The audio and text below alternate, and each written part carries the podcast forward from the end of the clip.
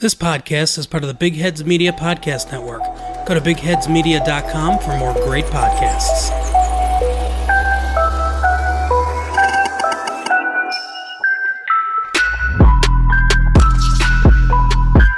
This is the American Toffee Podcast, your source for stateside views on Everton Football Club. Hosted by Alex Johnson and James Boyman.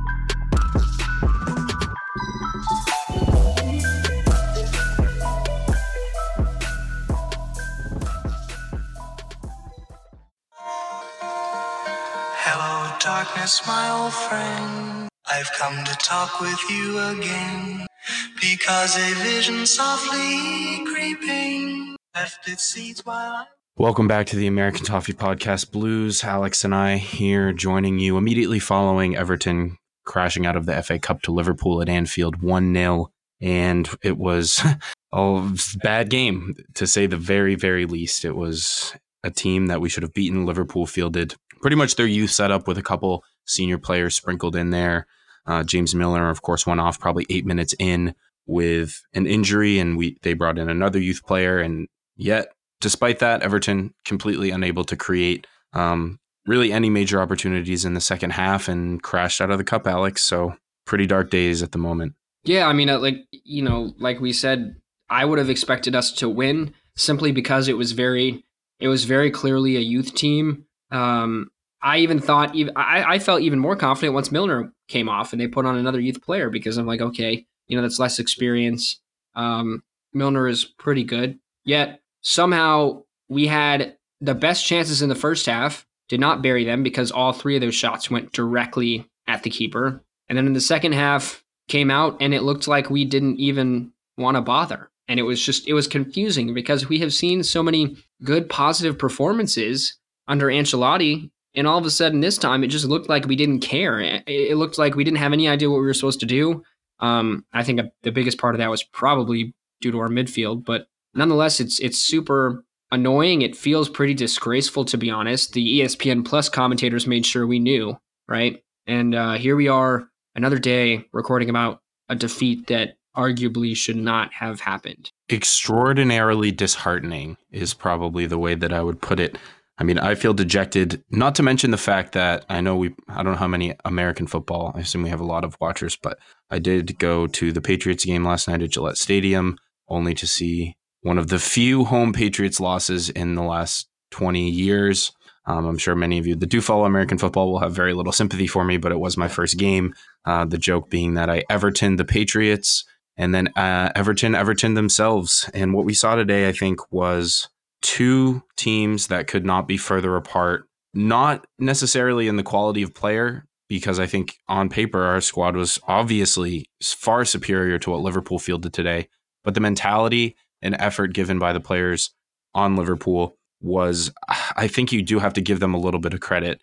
Yes, we shot ourselves in the foot numerous times. We did not play up to the standards that we should and have come to expect. But it's been a while. I mean, you know, this team constantly drops the ball and plays beneath themselves.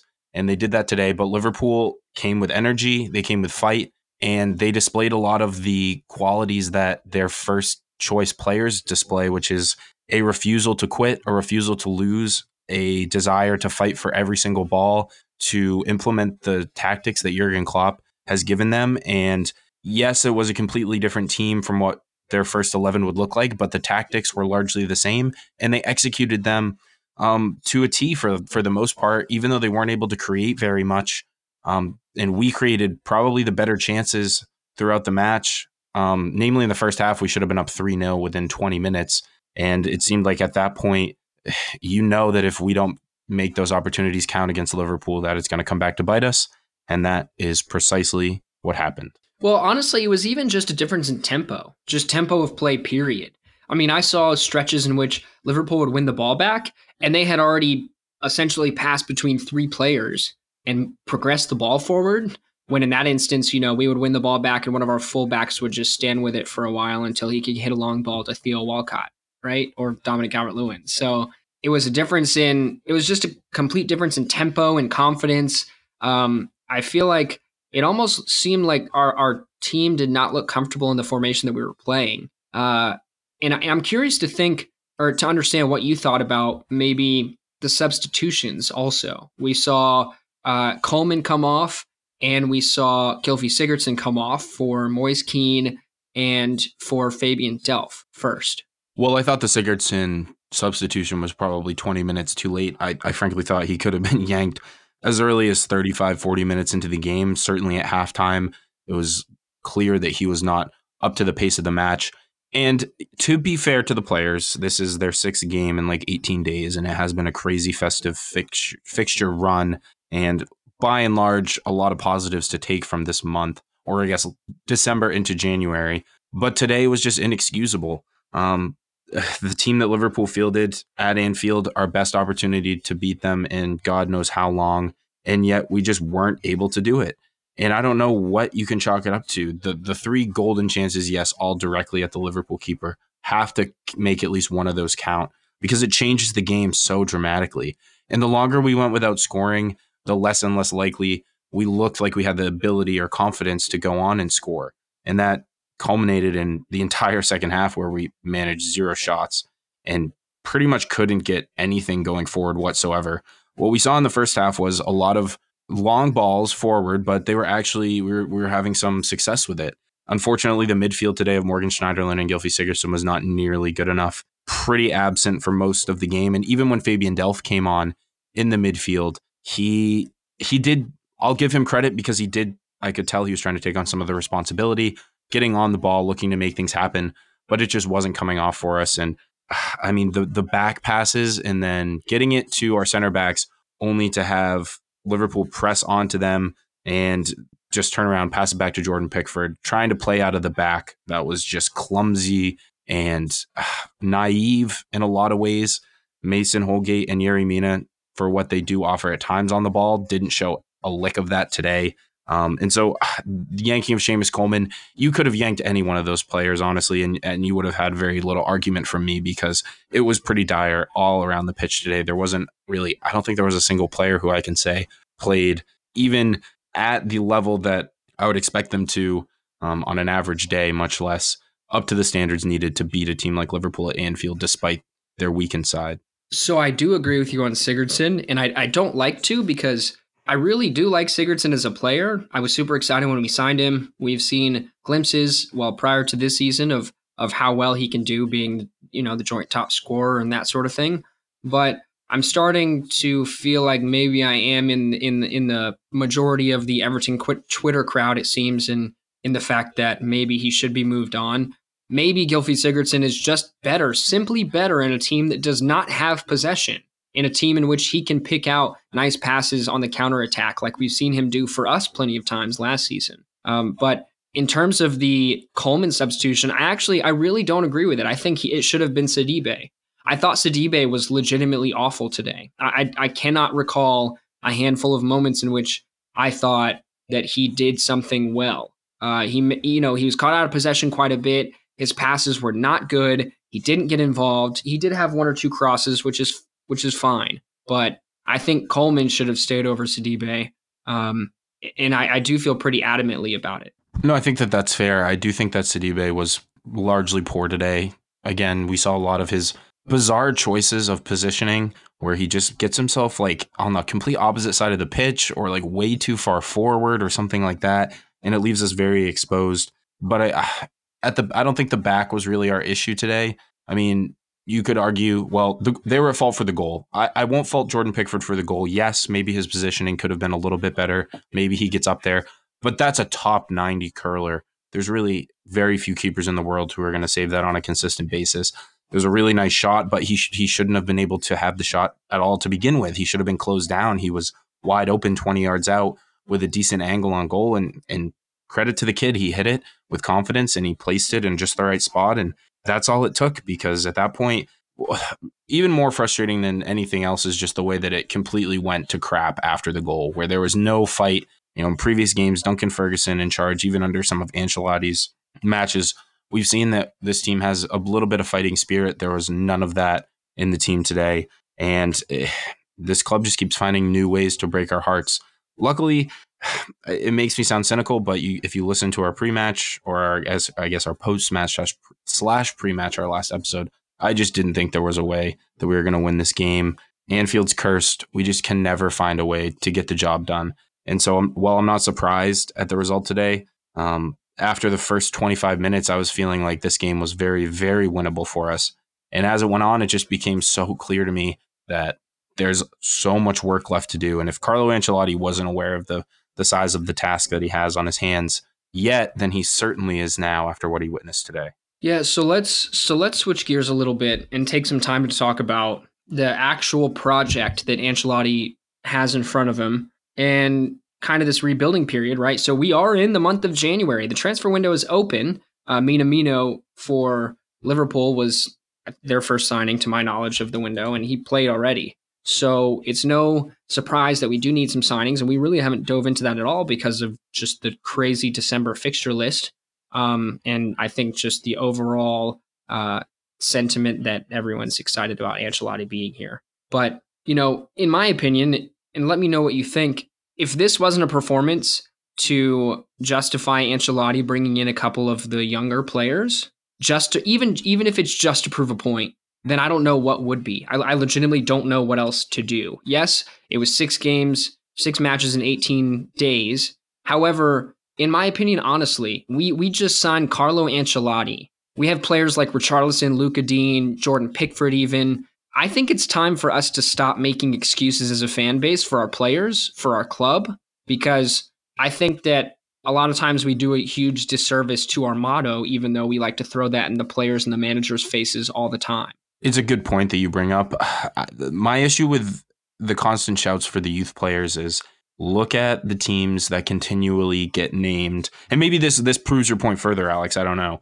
But some of these players have now been under three or four, some even five managers, and we've seen very little in the way of drastic overhauls to the lineup changes, um, the personnel choices that have that have been selected under these managers, and that tells me one thing, and that's what these players are showing in training is that the youth players are not ready to make that next step, and as a result of that, the players who we all have come to not hate. Some some hate. Some some people will say hate. I I wouldn't ever say that I hate a player that plays for my club or my team or whatever it is. I think that that is uh you know it's it's fine to be frustrated. It's fine to be extremely upset, but to then take it to saying our own players are crap and they they suck as as players as professionals.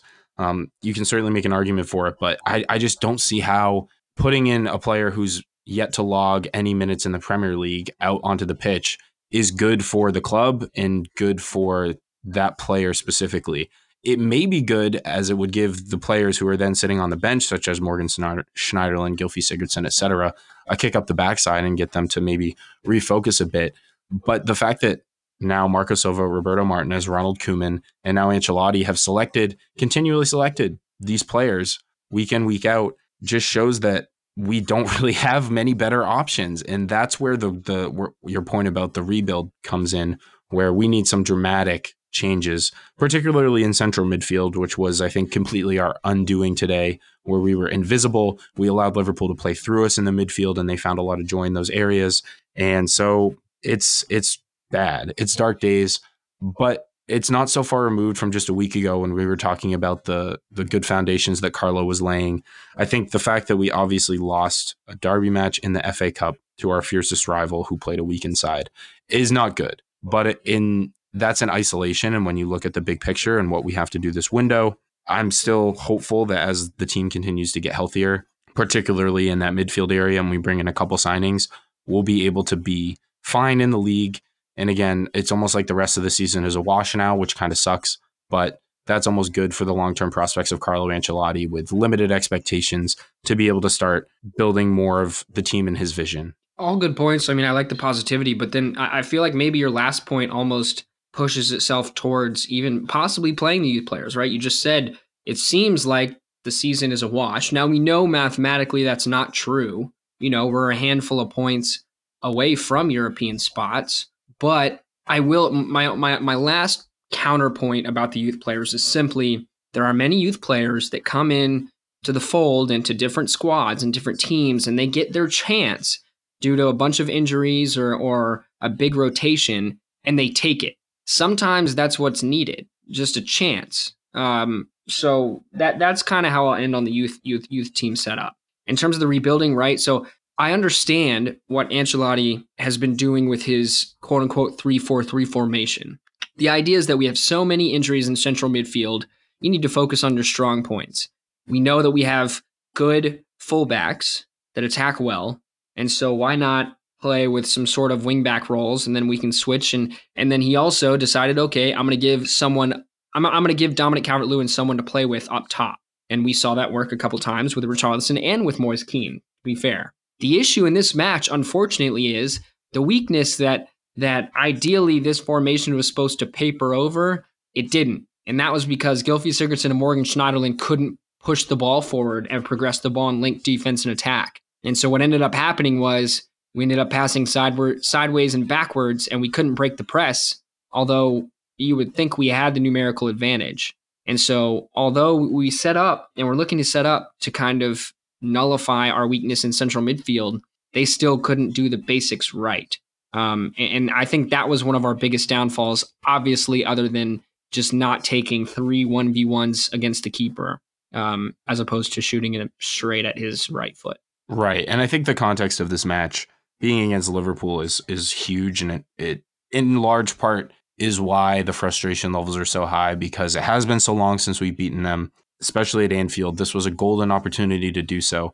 But as far as an overall result, we really didn't concede that many big chances to them, and it's a 1 0 loss. It's frustrating because we really weren't even in the match for most of the second half. But as far as dire results go, I mean, we blew a 2 0 lead to Millwall last season in the FA Cup. So it's not as though this is like some kind of unprecedented collapse. I mean, it's a it's a continuation of a lot of really bad results that we just somehow managed to always pick up. So there's a dramatic overhaul needed. I think that's no secret. I think Ancelotti would have probably been made aware of that before he signed his his deal. Otherwise, he's going to be uh, questioning his life decisions pretty heavily this evening over in uh, in Manchester or England or wherever wherever he uh, resides. And I think a lot of us are questioning our decision to be Evertonians at this point in time. Uh, born not manufactured and all that. But man, this was a tough one to swallow. Extremely tough. Nothing like Everton to get your mood down on the weekend. The day before work starts once again. And I think a lot of our holidays are behind us too. So that's pretty unfortunate. Yep.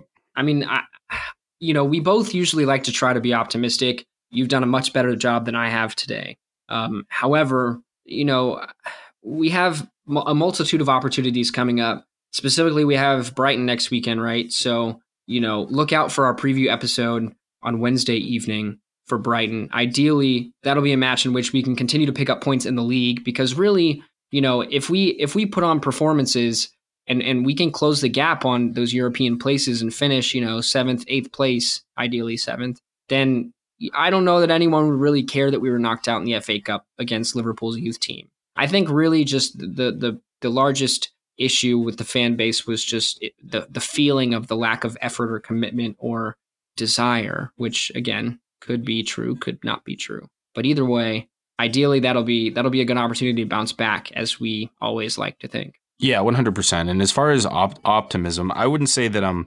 optimistic or I, I, f- I feel horrible about this game. It was a disaster from mostly start to finish, shave the first 20 minutes or so. But I just want to avoid getting overly pessimist, pessimistic about any single result, regardless of the opponent. I know it can be really difficult, but just a week ago, we were talking about how happy we were Ancelotti was here and how he had seemingly righted the ship. And so this is a really bad result. No, no getting around that in any way, shape, or form. But I just refuse to let the attitudes shift so immediately back towards where we were towards the end of Marco Silva's reign, because that's a toxic for the fan base at large b it's not going to do anything positive to contribute to getting us where we want to go and so i don't know it's just i feel very sad inside and more so knowing that i have to go back to a full week of work for the first time in i think three weeks tomorrow so that's equally as depressing the patriots lost sports suck uh, don't be a fan of any team if you want to keep your sanity that's my only advice that I, and especially don't become a fan of Everton if you want to keep your sanity. I think that's the best advice that I can possibly give.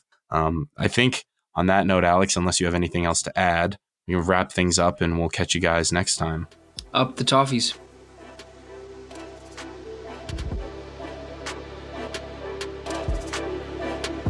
Thanks for tuning in to the American Toffee Podcast.